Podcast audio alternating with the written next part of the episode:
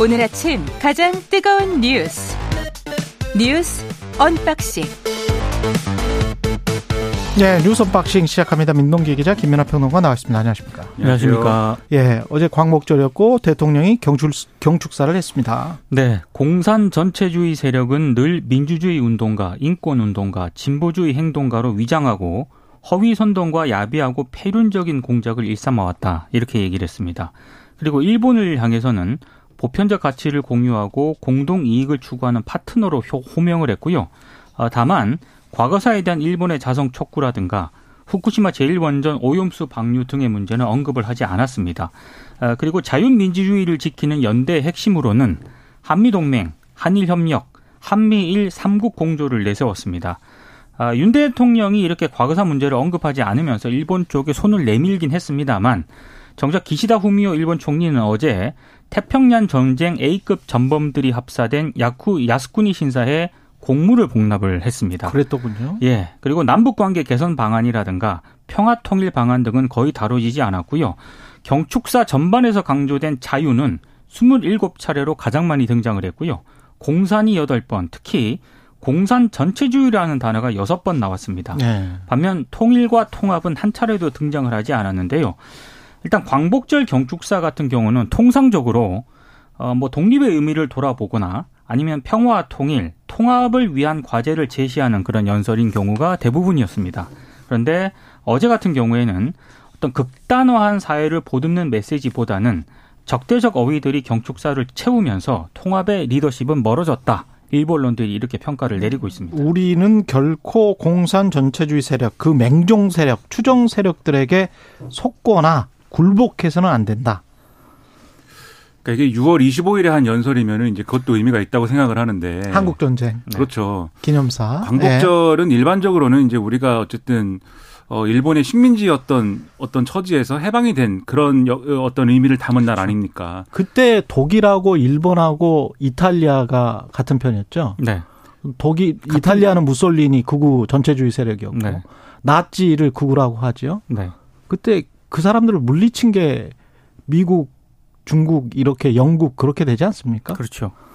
그러니까는 연합군과 이제 주축국의 대결 네. 대결 구도였는데 음. 그때 어쨌든 이제 해방이 된 것을 어떤 기념 기념하는 날이기 때문에 일반적으로는 이것의 의미를 둔 어, 메시지가 나와야 되는 거거든요. 그래서 그때 어떻게 우리가 해방으로부터 해방을 맞이하게 되었고 그래서 그 연장선에서 우리가 어떻게 지금 살고 있고 그래서 우리를 사실 그때 여러 가지로 억압하고 점령하고 했던 일본과의 관계가 어떻게 됐고 음. 그걸 통해서 앞으로 어떻게 나아가겠다 이런 게 있어야 되고 또 우리가 해방 전국에서 사실 이 분단을 막지 못한 거잖아요. 결론적으로 얘기하면 그게 어느 쪽에서 보든 분단이라는 거는 가슴 아픈 일 아니겠습니까?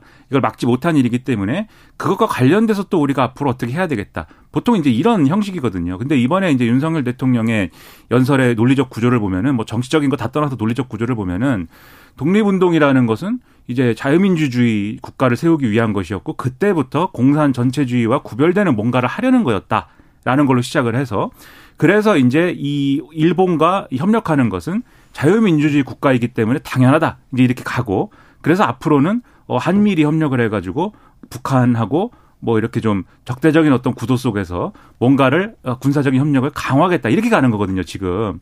근데 이게 어떤 의심을 들게 하냐면 이렇게 가더라도 가더라도 저는 뭐 이 정권의 어떤 정책 방향이 그렇다고 하면 이렇게 가더라도 일본과의 과거사가 어떻게 해결됐다 또는 해결되고 있다.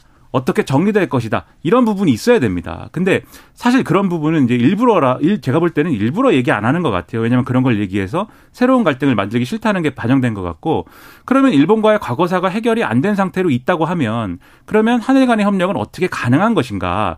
거기에 대해서, 거기에 대해서 정당화해야 되는 논리가 필요하기 때문에 그래서 제가 볼 때는 공산 전체주의 세력이 그만큼 어, 위기가 될 만큼 너무 크고 너무나 악랄하기 때문에 한국에 거, 그렇죠. 음. 그것과 싸우 있는 게 아니고 그렇죠. 그렇죠. 그것과 네. 싸우기 위해서 이제 일본하고 협력해야 될 필요성이 있는 거다. 이렇게 가는 거거든요. 지금 얘기가. 아 논리 구조가 그렇게 됩니까? 그렇죠. 그렇기 네. 때문에 제가 볼 때는 이것은 그러한 현실적인 정치적인 어려움 때문에 일본과의 관계를 풀어야 된다라는 그러한 방향을 좀 과도하게 쏠려 있기 때문에 그래서 오히려 지금 공산 전체주의 세력의 어떤 위기 이런 것들이 과장된 거 아니냐 이런 생각이 들고 그럼으로써 오히려 광복절에 우리가 국민들에게 전해야 될 그러한 메시지를 전하지 못하게 된 그러한 딜레마가 있는 연설문이다. 저는 그렇게 생각이 좀 들었습니다.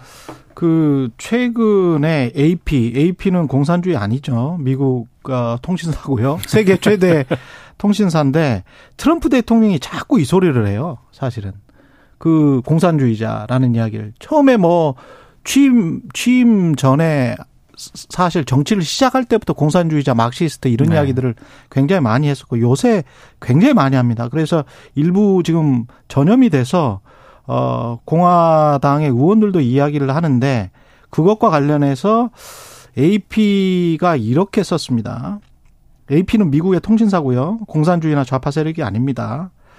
아, 세계 최고의 최대의 통신사인 AP는 트럼프가 자꾸 이런 말을 하는 건 특히 민주당 전체를 싸잡아서 이렇게 하는 거는 부정확하고 위험하다. 왜냐하면 전체 하나의 당을 악마화 시킨다. 그 악마화 시키는 게 그동안 미국과 완전히 적대적인 관계였잖아요. 공산주의 세력이라는 게. 그 공산주의 세력과 민주당을 같이 보면서 같은 아, 같은 인간들로 같은 자들로 보면서 악마시키는 그런 전략이다. 이렇게 미국의 AP 통신은 이야기를 하면서 매우 위험하다라고 하고 있습니다. 사실 뭐윤 예. 대통령도요.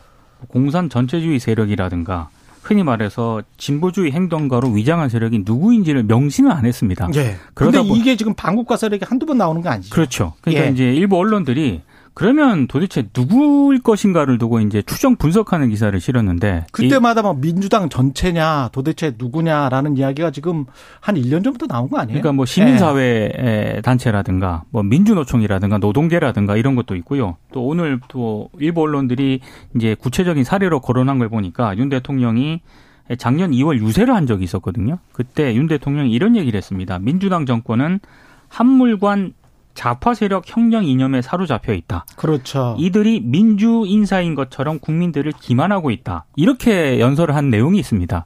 그러니 일치하는 거잖아 지금. 그러니까 반국가 세력이고 그 다음에 이게 공산주의 정체 세력, 공산 전체주의 세력이라고 읽을 수밖에 없는 거 아니에요? 그래서 이제 네. 일부 언론들은 전임 정부랑 뭐 민주당, 뭐 시민사회단체 이런 것들을 염두에 둔 것 아니냐 이렇게 분석을 또 하고도 있습니다. 그러니까 제가 말씀드리면 지금 말씀하신 것처럼 이 광복설 경축 3만 놓고 얘기를 할 때 이 반국가 세력과 이 공산 전체주의의 맹종 세력, 추종 세력이 누군지는 말씀하신 대로 안 나와 있어요. 음. 그래서 우리가 이것을 호의적으로 읽는다면 그러니까 최대한의 선의를 갖고 읽는다면 아 만약에 대한민국에 정말 우리가 예비군 훈련 가서 많이 받는 교육인데 네, 예. 옛날에 뭐 베트남의 교훈 이런 거 얘기하면서 예. 그런 세력이 있다고 하면 그런 세력의 어떤 어, 위험성을 굉장히 강조한 건가? 이렇게 볼 수 있습니다. 근데 그렇다고 할 때 지금 이 최경 기자 말씀하신 대로 이런 것들을 예를 들면 야당 전체이냐라고 하는 의문이 나오고 거기에 대해서 그렇다라고 얘기하는 거는 바람직한 정치 구조가 아니거든요. 그렇죠. 그렇다면 제가 예를 들면 대통령실에 있는 참모라든지 이런 입장이면 이 어떤 이런 대목들의 위험성을 굉장히 좀 줄이려고 할 것 같아요. 음. 여파를. 그래서 아니다. 이것은 제가 만약에 참모면 이것은 일부의 어떤 뭐 예를 들면은 뭐 요즘에 여러 가지로 막 수사하고 간첩단 수사도 하고 뭐 그러니까 그런 걸 우려한 발언이다라고 축소를 할 것 같은데 대통령실의 참모들은 오히려 이거를 막 확대해가지고 지금 말씀하신 대로 민주당이나 시민단체 일반이다라고 하는 식의 그렇죠. 연상할 수 있는 그런 식으로 답을, 또 흘려 답을 예. 합니다. 그래서 예를 들면 한결에 이렇게 얘기를 했어요. 시민사회의 허위 선동을 정치권이 재확산하고 이런 내용이 언론을 통해 가짜뉴스로 보도되는 일이 비일비재하다. 이런 행태에 대한 우려를 표한 것이다. 이게 무슨 얘기입니까, 이게? 소위 말하는 시민사회 단체들이 뭔가 문제 제기를 하고 그것에 대해서 여기서 정치권이 재확산이라고 썼지만 민주당 등의 야당이 이런 뭐 그게 뭐 잼버리가 됐던 뭐 지난번에 해병대 병사가 사망한 문제가 됐든 간에 막 이렇게 확대 해석을 해서 그걸 또 일부 언론들이 여기는 아마 제 생각에는 공영방송까지 포함된다고 볼 것 같아요. 이 대통령실 참모는. 일부 언론까지 포함해서 가짜뉴스로 보도를 하고 있다. 이런 얘기 아닙니까, 이게. 그러면 대통령의 이런 발언이 이런 인식하에 나왔다고 하면 그게 정확하게 최영 기자가 얘기한 AP 통신이 우려한 바로 그 사례에 들어가는 거거든요. 그럼 대통령은 굉장히 이상한 연설한 겁니다. 그 결론대로 하면 어떻게 그렇게 이 상황을 인식하고 있는 것인지에 대해서 어떻게 그렇게 얘기를 하고 있는지 저는 참 이해가 안 되고 그러다 보니까 제가 볼 때는 오늘 이제 신문을 쭉 보면서도 가령 중앙일보 사설에 이렇게 써 있습니다. 이게 전반적으로 이, 이 연설의 의미를 해설하고 또 의미를 짚었지만 마지막에 이렇게 돼 있어요. 국권 상실의 상처를 치유하고 국민 통합을 이끌어야 할 광복절 경축사에서 대통령의 전투적 언어로 분열을 조장한다는 비판을 받는 건 결코 바람직하지 않다. 이런 즉 나오지 않습니까? 그럼 이런 지적에 귀를 좀 기울일 필요가 있다. 대통령실 참모도 그렇고 대통령도 그렇고 그리고 제가 하나만 더 말씀드리면 대통령의 연설 이 레파토리가 지금 몇 번째입니까? 너무 자주 계속 똑같은 네. 말씀을 네. 하잖아요. 저는 이 연설 담당문에 관련된 참모도 있을 겁니다. 3.1절에도 8.15에도 그렇죠. 그렇죠. 근데 어떻게 그럴 수가 있습니까? 네. 그렇게 되면 안 되는 거거든요. 이 광복절에는 광복절에 맞는 메시지와 이벤트와 그다음에 그러한 어떤 경축식의 풍경이 같이 맞물려 돌아가는 그러한 것을 기획하는 성의가 있어야 되는 건데 제가 볼 때는 미국 의회에 가서 하는 연설, 6.25 때 하는 연설, 3.1절에 하는 연설, 광복절에 하는 연설이 다 내용이 똑같다고 하면 이거는 참모들이 일을 안 하고 있거나 대통령이 참모들 말 안 듣는 거다 이거는. 그렇다면 그것은 올바로 운영되는 대통령실의 체계라고 볼 수가 없기 때문에 이런 거와 관련돼서도 비판에 대해서 귀를 좀 기울일 필요가 있다라고 말씀드리는 겁니다. 그리고 윤석열 대통령 부친이 별세하셨네요. 예. 어제 별세했습니다. 향년 92세고요. 광복절 경축식 마친 다음에 부친이 입원해 있던 서울 종로구 서울대 병원을 찾아서 부친 임종을 지켰습니다. 음. 장례는 신촌 세브란스 병원에서 3일 가족장으로 치러질 예정입니다. 아, 그리고 정부 측에서 뭐 한덕수 국무총리를 비롯해서 어, 장관들, 뭐 고위공직자들이 일부 빈소를 찾았고요. 어, 국민의힘에서는 뭐 김기현 대표 등도 장례식장을 찾았습니다. 민주당 이재명 대표와 박광원 원내대표 등도 빈소를 찾았습니다. 아, 그리고 문재인 전 대통령은 조화를 보냈고요. 또 김대기 대통령 비서실장에게 전화를 걸어서 조의를 표했습니다. 전직 대통령 이명박 씨하고요. 예. 그리고 전직 대통령 박근혜 씨, 김영삼 전 대통령의 아들 김현철 씨 등은 조화를 좀 보내기도 했는데 현직 대통령이 재임 중에 부모상 당한 게 문재인 대통령의 모친상 이후 4년 만입니다. 음. 지금 그 캠프 데이비드에서 한미일 정상회담이 열리지 않습니까? 그렇죠. 예정대로 소화를 하겠다라고 합니다. 아, 내일 출국해서 미국을 방문할 예정입니다.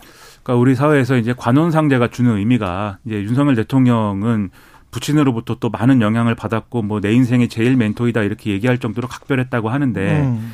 그러한 각별한 사람을 잃은 거에 대해서 그러니까 우리가 정치적으로 막 대립하고 논쟁을 하더라도 애도하죠. 그렇죠. 예. 자연인들의 어떤 관계에서는 서로 미워할 이유 없는 거 아니겠습니까? 어, 예. 그래서 관혼상제라는 기회를 통해서 그러한 관계를 다시 한번 확인하는 게 우리 모두의 이제 상례인 거잖아요. 음. 그런 차원에서 본다면 제가 볼 때 이제 윤석열 대통령도 이러한 개인의 차원에서는 당연히 조문 받고 거기에 대해서 이제 어, 애도를 표하고 하는 것들에 대해서 많은 이제 어떤 고마움을 느꼈을 거예요. 그렇다고 하면은 이 좀 장례 다 치르고 나서 또 이제 미국의 일정 이 소화하고 나서 좀 이 조문원 분들에 대해서는 또 나름대로 담례하는 자리를 만들고 이러면서 또 관계 개선을 하고 이런 것들도 사실 필요한 거거든요. 음. 대통령의 일이라는 게 100% 정치로만 100% 이제 어떤 공식적 관계로만 또 되는 것은 아니기 때문에 그렇죠. 그런 자리를 만듦으로써 좀 통합의 메시지를 또 낼 수 있는 그런 기회로 활용하는 것이 또 어떤 부친의 어떤 그러한 바람을 있는 길이기도 아니 길이기도 하지 않을까라는 생각도 그렇습니다. 저는 해봤습니다. 심지어는 국제 정치도 그러니까요. 그렇습니다. 네. 하나고등학교는 이동관 아들 이동관 후보자의 아들과 관련해서 결제 문서가 아무것도 없다. 그래서 좀 이상합니다. 예. 하나고가 2012년 학교 폭력 신고를 받고 이동관 후보자 아들에게 전학을 권고를 하지 않았습니까? 근데 이때 관련 결제 문서를 하나도 남기지 않았다라고 합니다. 가해 학생으로 지목된 학폭 사건을 담임 종결 처리를 하고요. 전학 권고를 해서 내보내면서도 관련 결제 문서는 하나도 남기지 않았다라고 하는 게 하나고 측이 지금 어, 입장인데 좀 이상합니다.